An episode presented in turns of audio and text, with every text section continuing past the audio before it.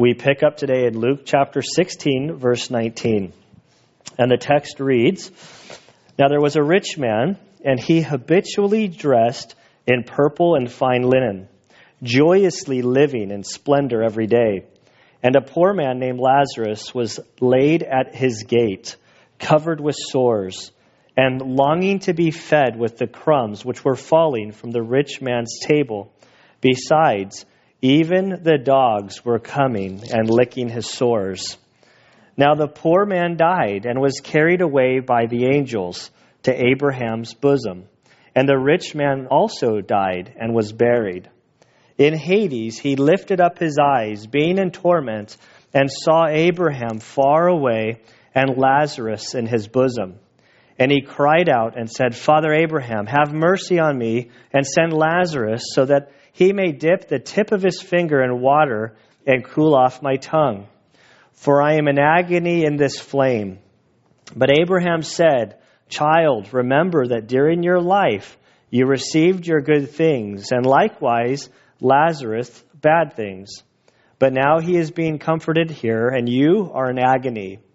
And besides all this, between us and you, there is a great chasm fixed so that those who wish to come over from here to you will not be able, and that none may cross over from there to us.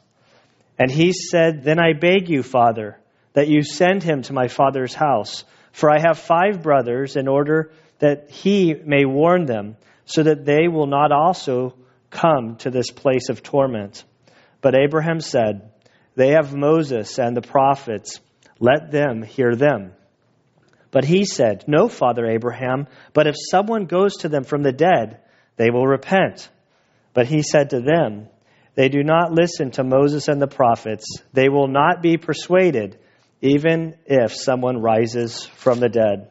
And Father, I come before you and I ask that your Spirit would illuminate the meaning of this text. Father, help us to see uh, the context that this story sits. Lord, we pray that you would soften our hearts, that we would um, just hear your voice, Lord, that you would convict us, Lord, that you would move us along in our journey with you. We thank you, Lord, that your word is living and active and sharper than a two edged sword. We pray now, Lord, that it would come alive to us. And we ask this in Jesus' name. Amen. So, this story, we're kind of looking at the rich man and Lazarus. Um, I think sometimes this story is kind of taken a bit out of context. We lose the setting. And to back up, to get the bigger picture, we have to turn our Bibles back to Luke chapter 14. Uh, really, the story unravels in a few chapters, and it's easy to forget from one week to the next week what's happened. Jesus is making his trek from Galilee down to Jerusalem for his last Passover. He would uh, be executed, he would die on the third day, he would raise from the grave. As he's making his way there, we read in chapter 14, verse 1, that it happened when he, that's Jesus, went into the house of one of the leaders of the Pharisees on the Sabbath to eat bread. They were watching him closely. And so as Jesus makes his way down, the Pharisees invite him over for a lunch. It's a Saturday. Nice invitation. Well, at this lunch, there happens to be a crippled guy that has dropsy, a disease the Sabbath for us, for them, wasn't just like for us, just a Saturday, a day off. It was a day of rest. The, the religious leaders had created a whole bunch of rules about the rules that they had made, not necessarily from the scriptures. God had set apart the Sabbath as a day of rest to spend time with your family, to worship Him. Uh, but they had taken it to a whole extreme that where they became the, the, the, the givers of the law, the interpreters, and a bunch of silly little laws that they had created that if you were outside of these bounds, you were condemned by them. And so here they were on a Saturday for lunch. There's a sick man. Jesus realizes what they're doing is they're setting Jesus up to trap him, to condemn him. So Jesus looks at him and he asks the religious leaders, these guys could tell you every, I mean, down to the silliest little thing. Like, how far are we allowed to drive? Well, they didn't have cars, to, to walk on a certain day. well, from your house you can go this far. But if you take up a scoop of sand and you put it in your pocket, technically you're bringing the sand from your property there so you can extend what God has. Said. Like all sorts of. They made the IRS look simple to follow, like with all of their stuff. It was, it was a bunch of crazy rules. And Jesus knows their heart that they're trying to trap him. And so he looks at them and he says, Oh, hey, you guys are the experts in the law. Is it lawful to heal somebody on the Sabbath? And they all sat silent. These guys had everything to say about every little detail of the law, but they were silent. And they they're sitting there silent. And they knew that if they answered Jesus, they would fall into two different traps. First, if somebody said, Yes, of course you're allowed to heal on the Sabbath, God cares about people more than anything else. If that guy said that, he would have just ruined the whole trap. Like, hey, we set this whole thing up and you're telling him it's okay to heal, so now if he heals, we can't condemn him. Now, on the other hand, if they spoke up and they said, no, of course not. If you heal on the Sabbath, that's doing a work. You're working on the day of rest. Well, then they'd be exposed for their religion. That what, what, kind of God do you serve that He doesn't care about people? He doesn't. He cares about all this stuff. So Jesus, in their silence, went ahead and healed the guy, sent him on his way, and they were like furious. Jesus goes into this teaching to help them understand through a bunch of parables. In chapter 14, around verse 11, he begins putting the Pharisees and scribes in their place. He says, For everyone who exalts himself will be humbled, and he who humbles himself will be exalted. He starts showing them that in heaven, according to God's eyes, everything's kind of upside down from the way we as humans see it. Those that think you're on the top of the food chain, in God's eyes, you're actually on the bottom. And to the least of them, they're actually on the top. By verse 27, he starts challenging them. He says, He who does not carry his own cross and come after me cannot be my disciple. And so we know the cross is a form of execution. But the, the carrying of the cross, you were submitting yourselves. It was Rome's way of saying that this condemned criminal, we're not just going to kill him, we're going to make him carry the cross to the point of execution. And by his carrying it, what it's doing is they're submitting to the Roman authority and acknowledging that Rome is right and they're wrong, and therefore they're going to carry the instrument of their death to the spot. So Jesus is saying, listen, if you want to be my disciple, if you want to follow after me, it's going to require you to submit to me, to carry your cross and come after me. That doesn't sound very good. Pharisees are getting a little upset, and in verse 33, Jesus continues it. He says, So that none of you can be my disciple who does not give up all of his possessions. At this point, the Pharisees and scribes, they were very wealthy. They used people to get money. They lorded the things of God over the people to extort them for money. And Jesus says, So that none of you can be my disciple who does not give up all his possessions. Therefore, salt is good, but even if salt has become tasteless, with what will it be seasoned? It is useless either for the soil or for the manure pile it is thrown out. He who has ears to hear, let him hear. And so now a crowd had sort of developed. It's not just the Pharisees and scribes. Pharisees and scribes, I kind of see are like backing up a little bit. And in chapter 15, verse 1, we see that the tax collectors and sinners basically flood to Jesus. Those that were rejected by the religious establishment, those that didn't care about the things of God, those people that were not liked by, their, by the people of their culture. They flock to Jesus' feet to listen. Those who have ears to hear, let them hear. They say, We want to hear more. We've never heard somebody speak like this. We've never heard somebody talk about the things of God like this. And so, as they're sitting at Jesus' feet, coming to him to hear more, in verse 2 of chapter 15, these scribes and Pharisees that initially wanted to trap Jesus, they began sneering. Who is this man? They're grumbling. Who's this man that receives sinners and eats with them? He thinks he's the Messiah. He thinks he's the one who can teach about the things of, of God and religion. He's just a mere sinner that doesn't keep the law, violates the Sabbath, and they're looking down. And then Jesus begins telling this parable. He told them this whole thing. There's three parables. He starts with the lost sheep. He says, which one of you, if you have a hundred sheep and one gets lost, you don't go searching for that one sheep. And when you find it, you get all excited. And then you tell all your friends about it. He says, when one sinner comes to God in repentance, the angels rejoice in heaven. And then he says, and what woman having 10 coins, if she loses one, won't get a light out and her broom and start sweeping the floors until she finds the coin? And when she finds it, she rejoices and tells everyone. He says, likewise, that when one sinner repents and comes back to God, that's how the angels react in heaven. And then he tells the story of the prodigal son. Where there's a man, very rich, has two sons. One son basically looks at his dad and says, you know what? You're an inconvenience to me. I wish you were dead. You're slowing up my life. If you would just die and I could have the inheritance, I could go do whatever I want. And then the father says, Okay, son, I'll divide my inheritance. I'll give half to you and half to your brother. The one son goes out, the prodigal son, parties it up, runs out of everything. He's all alone. He's feeding the swine. That would be an abomination to the Pharisees hearing this story that Jesus is telling. And he's over there looking at the pigs eat the slop, and he says, Man, I want that slop. If I would just go back to my father, he would, he would take care of me if I was one of his servants.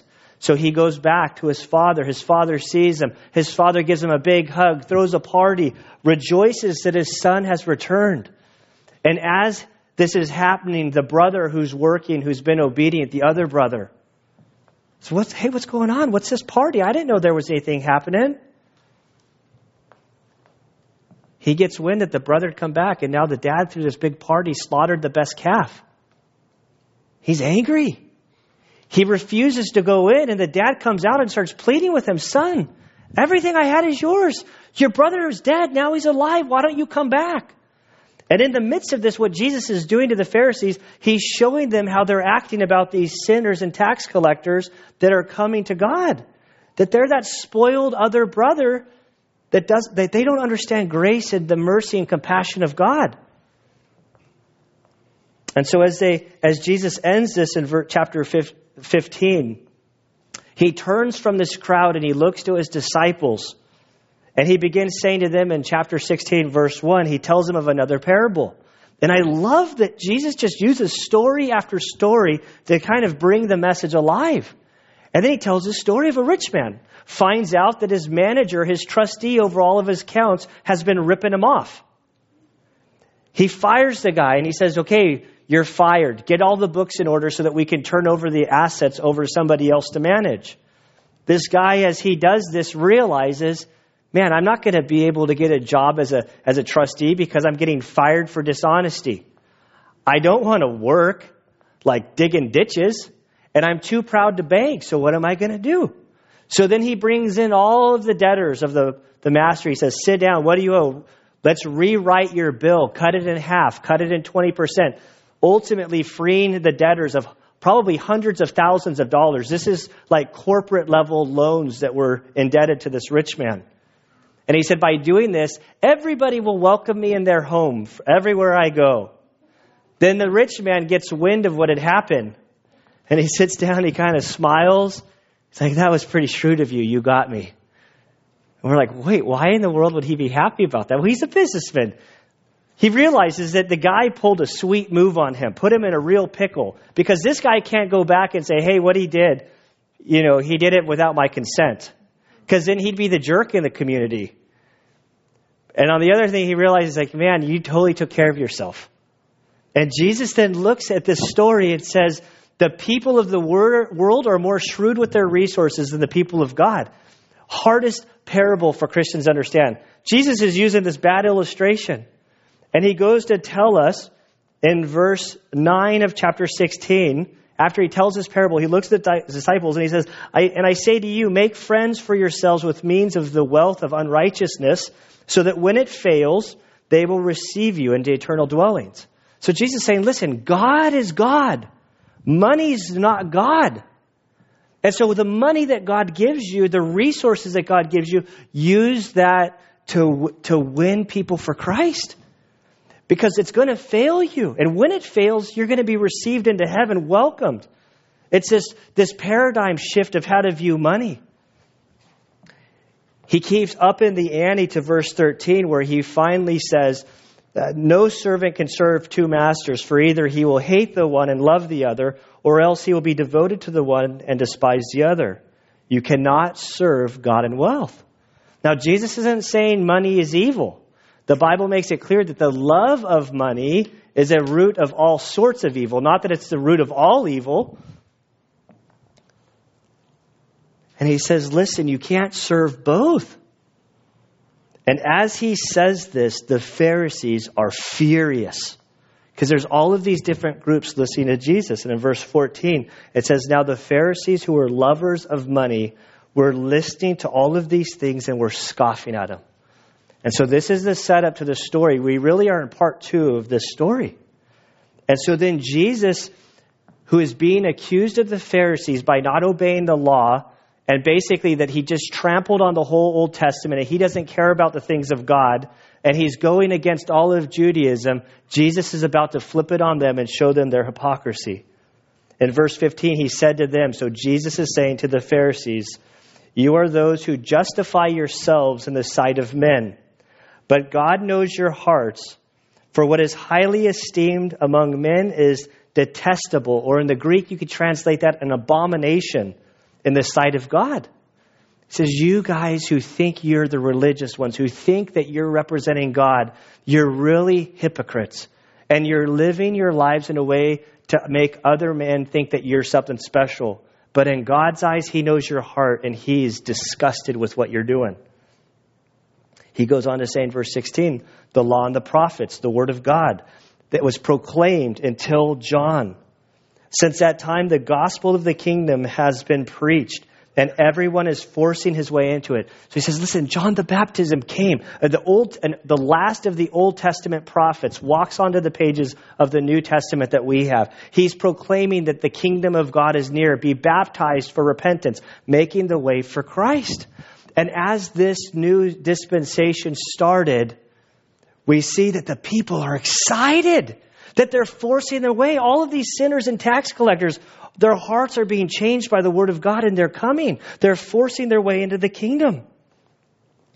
He goes on to say in verse 17, but it is easier for heaven and earth to pass away than for one stroke of the letter of the law to fail. He says, in the law, in the Old Testament, in the Hebrew, there's little like tick marks. It would be almost equivalent to like our apostrophe. He said it would be easier for the whole world to disappear than for one little apostrophe in the Word of God to go away. He's like, I'm not coming to negate the law. I came to fulfill the law. I'm standing on the law completely. You are not. And then in the midst of this, verse 18 happens. How in the world does verse 18 fit? He goes from confronting them on money to the story of the rich man and Lazarus, and there's one verse with divorce. It's like, I lost your train of thought. Jesus says everyone who divorces his wife and marries another commits adultery. And he who marries one who is divorced from his husband commits adultery. So, what Jesus is doing is he's confronting their hypocrisy in a very real way. See, for the Pharisees, there was a rabbinic school of thought. Many rabbis said that if you want to divorce your wife, let's make some good reasons that are justifiable in the sight of men why you could get divorced. I don't know how it came about, but I imagine the peanut gallery going, Oh, I got a good one. Hey, your wife burns dinner. That seems like a good reason for divorce. Looks at all his buddies. Yeah, that's a great reason. So if your wife burns dinner, you can divorce your wife, no problem. It's okay with God. Then another guy says, Oh, I got one. How about if you see a girl that you think's cuter? Then you can leave your wife for her, no problem. God would be cool with that looks at his buddies. But you know what? That's a great one. I'm okay with that one. We have a good, hey, we're in total unison. Everybody agrees. And they had a huge laundry list of these silly reasons of why you could get divorced. And so all of these men representing God probably were all divorced and doing all of this scoundrels type of stuff. And then Jesus calls them on it. You, you think I'm doing away with the law. Look what you've done to the law. In the sight of God, Divorce is an abomination, and you guys have turned it in like no big deal. And then he gets to the rich man. He tells another parable. He says, Now there was a rich man Another rich man, sandwiched in between the rich man with the two sons. Now there was a rich man, and he habitually dressed in purple and fine linen. Now, what's the deal with this? Purple. My wife's favorite color. It's just purple to me. It's just like we have a, a wide array of colors to choose from. But in that time, to get purple, it was a very difficult process. There was a, a sea snail, and you would squish the snail, and the goop that came out was purple. And so you'd have to go find these snails, and then you'd have to squish them into linen to get the dye. And I don't even, I've never been a part of this process, but I'm, I'm just imagining like snails in the backyard, which is about the size. I mean, I don't know how many, if I had one shirt, I don't know how many snails it would take of me smashing to get the goop all over the shirt. It would, it would take a lot. And because of the difficulty of finding these snails, what it did was anything that had purple in it was super expensive. I would list a bunch of relevant, expensive clothing, but I don't know any. so uh, I'm like, just, I don't know any. But I'm sure there's a bunch of them out there that if we saw these brands, we go, ah, I don't know how they can afford that. And so this guy didn't just have one shirt that was purple. Look what it says there. It says, he habitually dressed in purple and fine linen. Every article of clothing in his closet was purple. The guy was rich beyond our belief.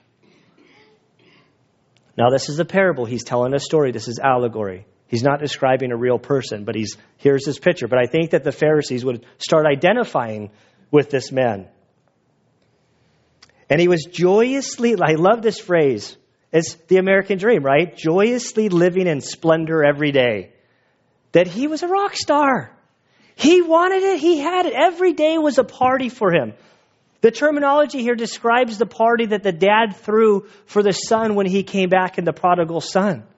That man, every day was just a banquet for him. Verse 20, and a poor man named Lazarus. There's a poor man. His, La- his name Lazarus in, in the Hebrew, Eliezer, ties into the story. If you, if you do a study of all of Jesus' parables, you will not find another person with a name. This is the only parable where Jesus attaches a name to a person in the story. This is not the Lazarus from John chapter 11 that was raised. This is a, this is a story. Eliezer means the one God helps, which starts to, to, to play off the story here. You have all of the rich, wealthy Pharisees looking down on the sinners at Jesus' feet. Jesus is taking this huge extreme, the very, very wealthiest man to the very, very poorest man. And then the very, very poorest man, he gives the name Eliezer or Lazarus, the one that God helps. Well, how does it work out that God helps this guy? Let's read more about him.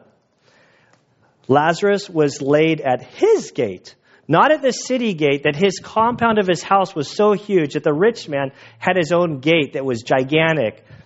The English reads that he was laid, but in the Greek you could also say he was like thrown, that somebody like carried him and dropped him there to beg. He was laid at his gate, covered with sores. And we're not talking like when he was laid there that he skinned his elbow and there's one little cut on him. This is like an outpouring of disease that his whole body is riddled in just nasty, pussy sores. Yeah. I could really take it up a notch, but I know the stomach flu's just been going around, so we'll spare the details of. You guys are imaginating. You guys just let it come alive in your mind. And then we're all animal lovers here, right? Okay, well, no, I, I got ahead of myself. So there he is with all of his sores, pus oozing out of him from everywhere. He can barely move. He's longing to be fed with the crumbs which were falling from the rich man's table. So here he is at the gate. He's looking over this great divide, the gate, into the compound. This guy that's having these great parties, having meat and stuff, you know, like you take one bite out of it and then you throw the rest away when there's plenty of good meat. It's like kids eating ribs drives me crazy. You got to get all the meat off. But when you don't care, you're just taking one bite, throwing it down, the crumbs, and the guy's just looking at the floor of this guy's house going, oh, if I could just have one of those little crumbs. But he had nothing. Besides, even the dogs were coming and licking at their sores. Now, we're all animal lovers. Well, most of us are. I initially saw this and, ah, sweet. Benji's coming out licking him and loving on him. No, everybody's rejected him, but here's the puppy giving him some love. But anywhere, think about it. this is see, we got to get rid of the idea of our family pet. You have to get the idea of more of like the dogs in Mexico, the scavenger dogs.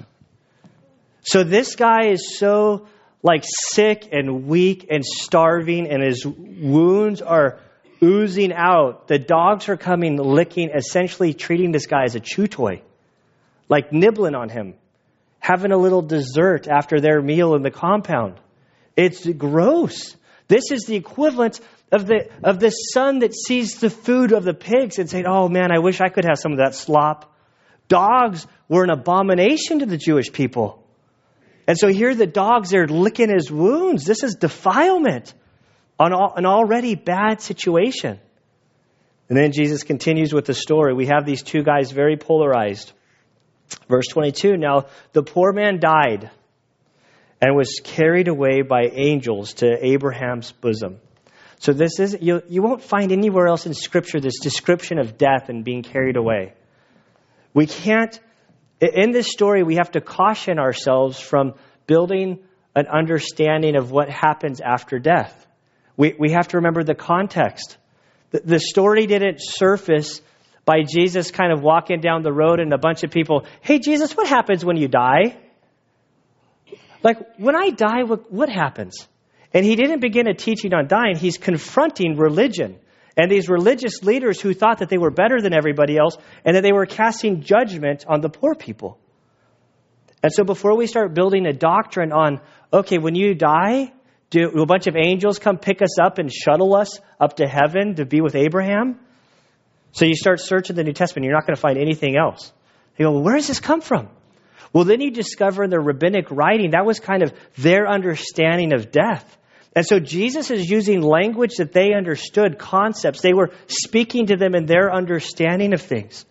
So this poor man dies in this beautiful picture, of these being carried away by the angels to Father Abraham's bosom. A new man is introduced in the story, which we'll get to.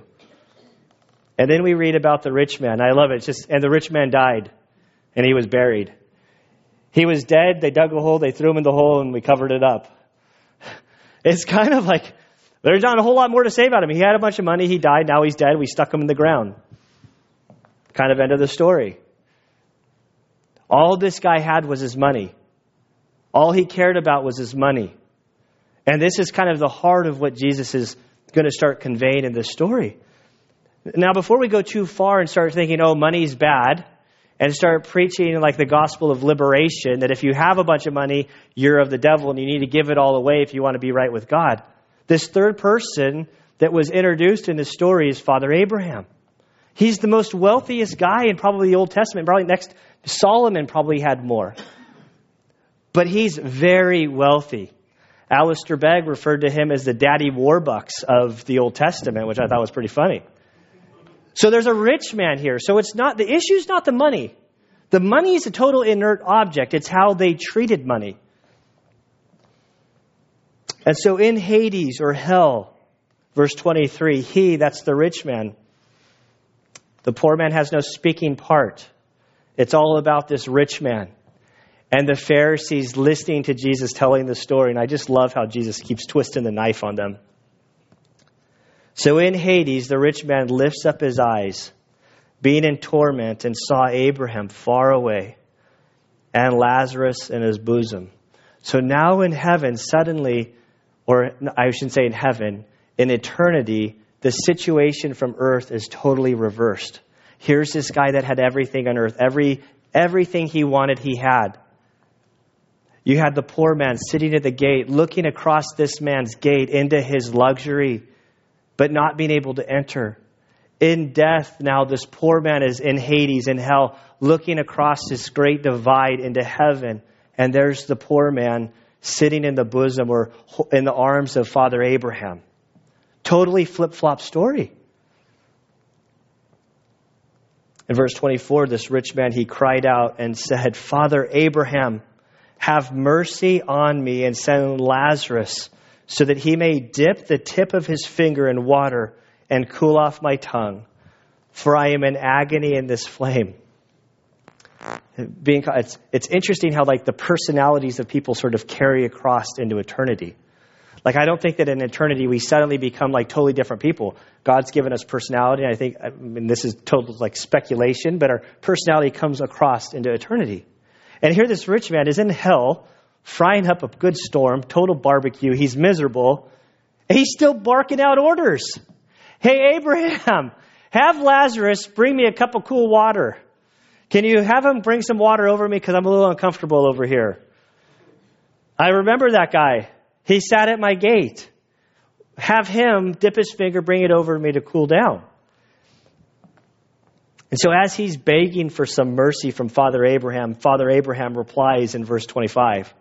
But Abraham said, Child, remember that during your life you received your good things, and likewise Lazarus bad things? But now he is being comforted here, and you are in agony. As Jesus says this, he alludes to something he said earlier. If you'll turn with me over to Luke chapter 6, keep your place here. Where this is real quick. You don't even have to turn there if you don't want to. But in Luke chapter 6, verse 24, Jesus gives this warning But woe to you who are rich, for you are receiving your comfort in full. And what Abraham says to the rich man, it sounds very similar. He says, Hey, listen, when you were alive on earth, you had all your riches. You were totally rewarded in full. Lazarus had nothing, and now he's receiving his reward. And he's not saying that because he had money, but he's saying because all he had was his money. Money was his God. And he said, Hey, if you have your money and money's your God, you better enjoy it while you're alive. Because when you die, you no more enjoyment for you with your money. A couple weeks ago, I shared, maybe it was last week, I shared the story a repeat story, so I kind of am losing track of when I told him or when I didn't tell him. But that paramedic, he'd shared with me a very difficult situation that when he was um, working as a firefighter, he was called to a suicide scene. And he went to the suicide scene. The guy was dead, and they, but they were still trying to get his vitals. And as they flipped this guy over, inside of his jacket was stuffed about $50,000 in cash. And there was a suicide note saying that he didn't want his family to have any of the money that they'd so wronged him. And when he dies, he's taking all of his money with him. Well, the money didn't go with him. It stayed, the money became his God. It's a powerful, sad picture. And here Jesus is saying, listen, rich guy, when you were rich, all you had was your money. And it's Abraham saying it. Abraham was a rich guy, and the money wasn't the problem because God was still his God. And in verse 26, and he says, besides all of this, there's this great chasm between, wait, I was just saying that of memory. And besides this, between us and you, there is a great chasm fixed, so that those who wish to come over from here to you will not be able, and that none may cross over from there to us. He says, besides all that, it's a, it's a moot point. Like, even if Lazarus really was compassionate and wanted to come over to you to give you a glass of water, he can't. There's this divide. And if you want to come over here, you can't. There's this divide. It's impossible. I was raised in the Catholic Church. Kind of. I mean, I went to Catholic Church. I can't blame the Catholic Church on my stuff. But, and a lot of us have Catholic backgrounds. One of the things from the Catholic Church that I remember being told was about purgatory. That if you die, there, you could, there's like this holding tank and there's this period of sorting out it's a great thought for us, you know, kind of give us a little bit of hope. That, that on this side of earth we can start affecting change for those that maybe didn't do it. And the Catholic Church isn't alone in this, this school of thought. But the Bible makes it very clear. Hebrews 9:27 says that it's appointed for a man to die once and at that time to face judgment. Throughout this whole story or this whole section, Jesus is pressing upon at least my heart, hopefully your hearts as well, that our actions and our decisions and the way we live our life in time affects eternity.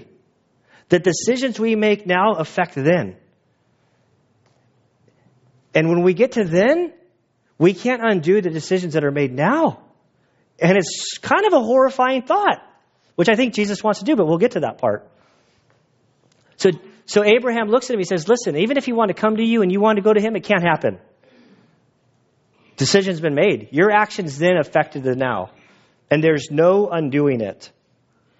Verse 27, and the rich guy says, Then I beg you, Father, that you send him to my father's house. Okay, well, if there's a chasm between me and you, and he can't come to me, then I'm begging you, please send Lazarus to my dad's house. Go to my home, because I have five brothers. For I have five brothers, in order that he may warn them that they will not come to this place of torment. So here this guy's in hell. And remember, Jesus is telling the story to all of these people present. Tell, tell Lazarus to go back to my family. I have five brothers. And if he warns them of what's happened to me, then they'll change their mind. And they'll live correctly. They won't worship their money, but they'll worship God and they'll avoid this place that I ended up. But in verse 29, but Abraham said, They have Moses and the prophets. Let them hear them. That's like, seems like bone chilling cold. So Abraham looks at him and he says, Listen, your brothers, your five, they have Moses and the prophets. He's saying they have the word of God. They have the scriptures. God has revealed his truth to them. They have that. That's enough to keep them from where you are. Just like you had, but you rejected. So, verse 30, the rich guy responds, But he said, No, Father Abraham. But if somebody goes to them from the dead, they will repent. Now, think, Jesus is telling this story. It's a story. He's using literary, he's using a parable, allegory, telling this story to help them understand a spiritual truth. Jesus is on his way to the cross where he would die, where he would be buried, where he would rise again and proclaim the gospel. Plenty of people rejected his going to the death and coming back. And so Jesus says that Abraham said in verse 31, but he said to him, if they do not listen to Moses and the prophets, they will not be persuaded, even if someone rises from the dead. And in verse 17, chapter 1, he turns and he says, But he said to his disciples, and we're going to, in a few minutes, look at these last five verses, which we're going to cover again next week. So he's done talking, addressing to the Pharisees through the story. And some of the things I see in this story, in this parable of the rich man and Lazarus, like what do we learn? Like the story wasn't necessarily to teach us about heaven. There's this battle of the religious, arrogant people condemning those that God loved, that they had so strayed from the Word of God that they created God to be something that he wasn't. Like all through the scriptures. Like, I hate to break it to you, but most people think, oh, the God of the Old Testament, he's this mean, angry, harsh guy. Well, if you, you haven't read the Old Testament then. All through the Old Testament, you see that God is a God of love and mercy, and He has compassion for people, and He desires people to know Him and to walk with Him. Jesus is just a, He's a fulfillment of all of these truths. And in this story, Jesus is looking at these religious guys that were seeking to condemn him. He have the, the people, the, the tax collectors and sinners are responding to his message. They're repenting and turning to him. It's beautiful. And they're cranky and angry over it. The story's not about money, but it's a warning about money. Like not just this story, but the last few. That money is just a tool. Whether you have a lot of it or a little of it, God is God. And as we come into money, as we have gifts and talents, the scripture makes it clear that it's all God's. And whatever He's entrusted us with, we're simply managers to Him. And we'll give an account for how we live our lives. And in this story, He's trying to show this flip flop. Like, don't be so arrogant he constantly like puts heaven and hell at the forefront of people's minds. It doesn't go over well in our culture. We don't like thinking about death and hell and and if we say, well, hell's not real, I don't believe in that. So I don't want to talk about it. That doesn't, I could say I don't believe in gravity all day long. And I'm not going to go walk on this roof and say, well, I don't believe in gravity, watch this. But that's what we do with eternity. And he's putting this reality at the forefront of their brains and the question, like, why is he doing that? Because he loves us. He wants us to see that our actions and our decisions and the things that we do today, it's going to affect us for eternity. And our lives are like this in light of eternity. One of my favorite verses in the Bible is Ecclesiastes 7 2. Solomon, the wisest man in the world, wrote it is better to go to a house of mourning than to go to a house of feasting, because that is the end of every man, and the living takes it to heart. Like I'm, I'm pretty sure that if I was to do like a random poll, like in the church, say, okay, guys, after church, yeah, I read the morch, I read the obituaries today, and there's a there's a, a funeral down at Emmanuel Faith this afternoon. And then there's a, I also read that in Oceanside they're having a big block party. Everybody's welcome. There's going to be tri-tip, uh, free everything, band, concert's going to go. Pretty sure we would all opt for Oceanside, right? But Solomon tells us that to go to the memorial service is the better place to go. Now, why is that? He tells us because it's the end of every man and the, the living take it to heart. And so, I, I mean, I think, I mean, I don't, can't speak for all of us. I'll speak for myself. Like, I'll never forget my first time, like, I encountered death. I must have been like five years old. And it was a grandparent that died. And I was like, whoa, what, what do we do with this? Like, it just didn't seem right. I wasn't, like even at that age, I realized that it wasn't like I, I wasn't created to die. And so when I was faced with death, this reality was kind of like, what am I going to do with this? Well, I'm not going to think about it. We can not think about death all we want, but eventually it's going to catch up with us. It's going to catch up with us. And God wants us to realize this so that we're prepared to face Him. And so, in preparing to face Him, the question is first salvation. If you turn with me to Ephesians chapter 2, there is nothing that we can do by our own merit to enter into heaven. And I'm glad it's that way. It's a good thing. Can you imagine if you were trying to live your life, and you may be, and you may have been there, that you felt like on the day you died, your entrance into heaven was based on your good outweighing your bad? that, that would not be good.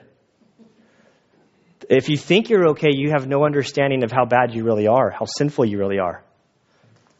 Or, or on another element of thing, imagine it's a really hot day out here and there's no water except for I have one bottle of it and I get a nice cup of ice. I get a nice cup of ice. I'm like, oh, I got to go to the bathroom. So I'm to go to the bathroom and I'm to kind of fill the water up with nice Evian water. But in the process, somehow toilet water, one little drop of dirty toilet water goes into that cup. Like, ooh, what's one drop? Maybe I'll just add the rest of the water to it. It'll make it good. And I come out to you guys and I say, guys, it's, it's a nice cup of cool water. It's really good. But one little thing, a little bit of like sewage water, it's just one drop. But I added like two more cups to it. Like, how many of us would want to drink out of that cup? Like, adding good stuff to stuff that's contaminated doesn't necessarily make it better. Or if you're making a cake and you crack an egg and you have one horrible egg, the kind that smells like sulfur, the kind I loved as a little kid, not for baking, but for the smell. You could have all kind of fun stuff with the smell of sulfur. That's for another topic. That's in my folly category. You don't just start adding good eggs to the bad egg. But see, we do this with spiritual things. We think, well, I've got a little bit of bad, so I'll add good. That doesn't, that doesn't make the bad go away. And so in Ephesians chapter 2, verses 8 and 9, we get this great truth about what Christ did for us. It says, For by grace, grace means that you're given something that you don't deserve. That, that prodigal son, He didn't deserve his father's inheritance. That his father would, while he's still alive, divide his inheritance and be that gracious.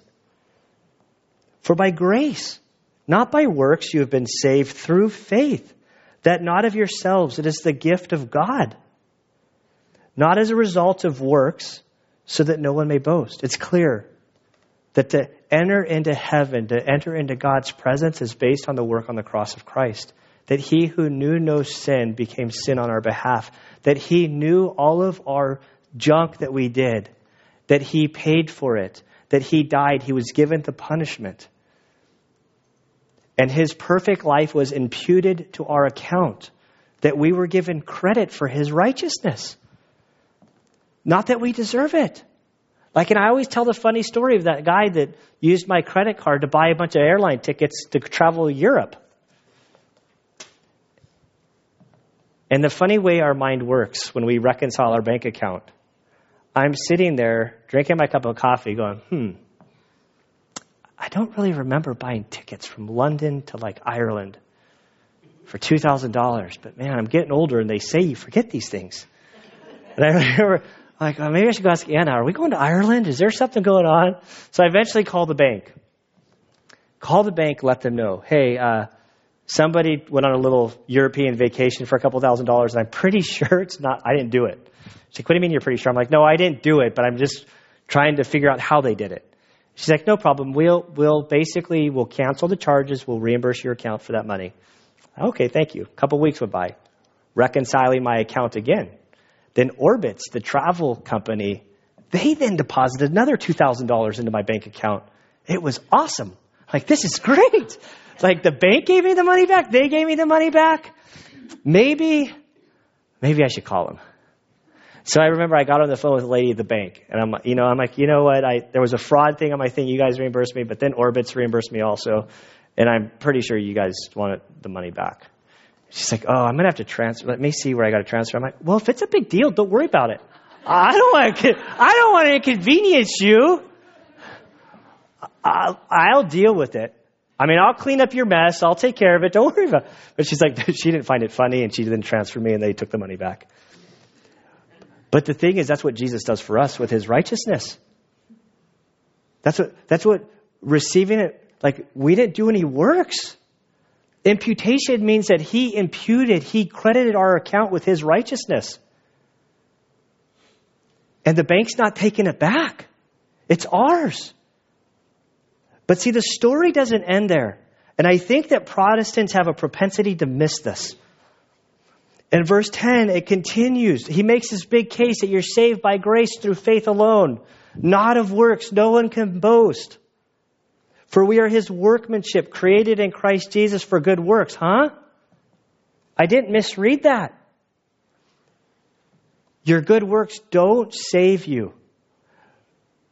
You're saved by grace through faith alone, but God created you to serve, to do good works, which God prepared beforehand so that we would walk in them.